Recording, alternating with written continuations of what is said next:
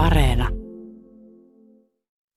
Aamun kolumnisti, tiedetoimittaja ja terveysviestinnän tutkija Ulla Järvi. Twitter sirkuttaa taas kilpaa muuttolintujen kanssa. On paheksuttava luottokorttia vilauttelevaa pääjohtajaa ja kiisteltävä poliitikon henkilökultista. Koronarajoitusten kovuudesta pitää pöyristyä, siinä missä niiden vähäisyydestäkin. Suurin osa maailman ihmisistä ei ole Twitterissä, Facebookissa tai Instagramissa.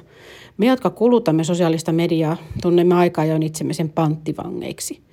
Hermostoa raastava, mutta aivojen mielihyvä järjestelmää palkitseva some koukuttaa, mutta myös uuvuttaa. Aika ajoin sieltä pitäisi lähteä pois. Kysymys kuuluu, mitä somen tilalle? Ryhdy kirjoittamaan, saattaisi vastata professori ja kirjailija Jussi Valtonen – Valtonen on väitellyt neuropsykologiasta ja on viime aikoina puhunut ja kirjoittanut siitä, miten omasta elämästä kirjoittaminen voi auttaa ihmistä.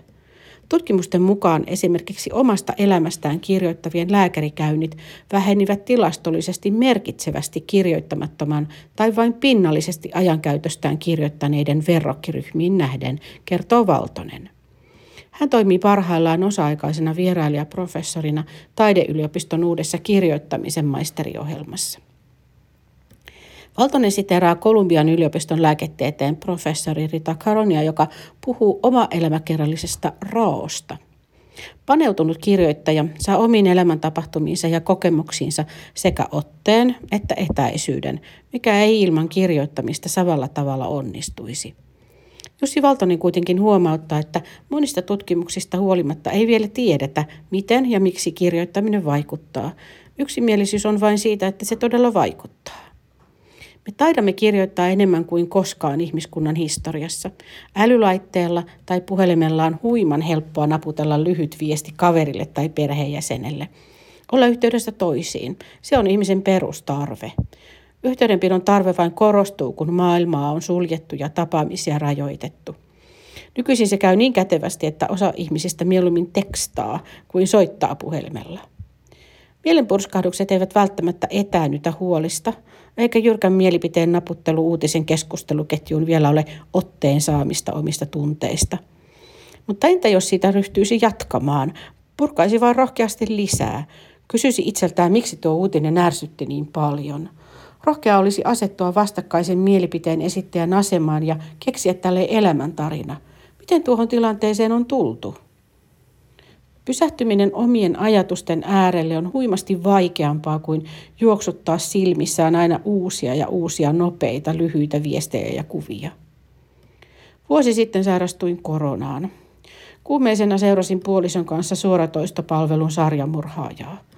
Irvokkaat murhat peittivät minun kipuani ja pelkoani näkymättömän edessä. Elektronimikroskoopin kuvissa koronavirus hädintuskin erottuu värittömästä solulimasta, mutta mediaa varten se on väritetty hehkuvan punaiseksi, kuin Killing Eve-sarjan tappaja Villanelle säihkyvissä designvaatteissaan. Kun olimme toipuneet, kirjoitin maaseudun tulevaisuuden kolumnivuorollani omasta sairastumisestani – Kirjoitin siitä, miten suurin osa koronapotilaista sairastaa tautinsa kotisohvalla potien, vaikka median kuvastot tulivat teho-osastoja ja hengityskoneita. Toimittajana ja terveysviestinnän tutkijana päätin, että kerrankin en etäännytä itseäni aiheesta, vaan kerron, miltä tavallinen korona tuntuu. Kirjoitin piilottelevaa tappajaa ulos itsestäni. Kun olin kirjoittanut kokemukseni, sain sille kertomuksen muodon, ja olen siten pystynyt siitä myös puhumaan – kaos muotoutui edes jonkinlaiseksi järjestykseksi.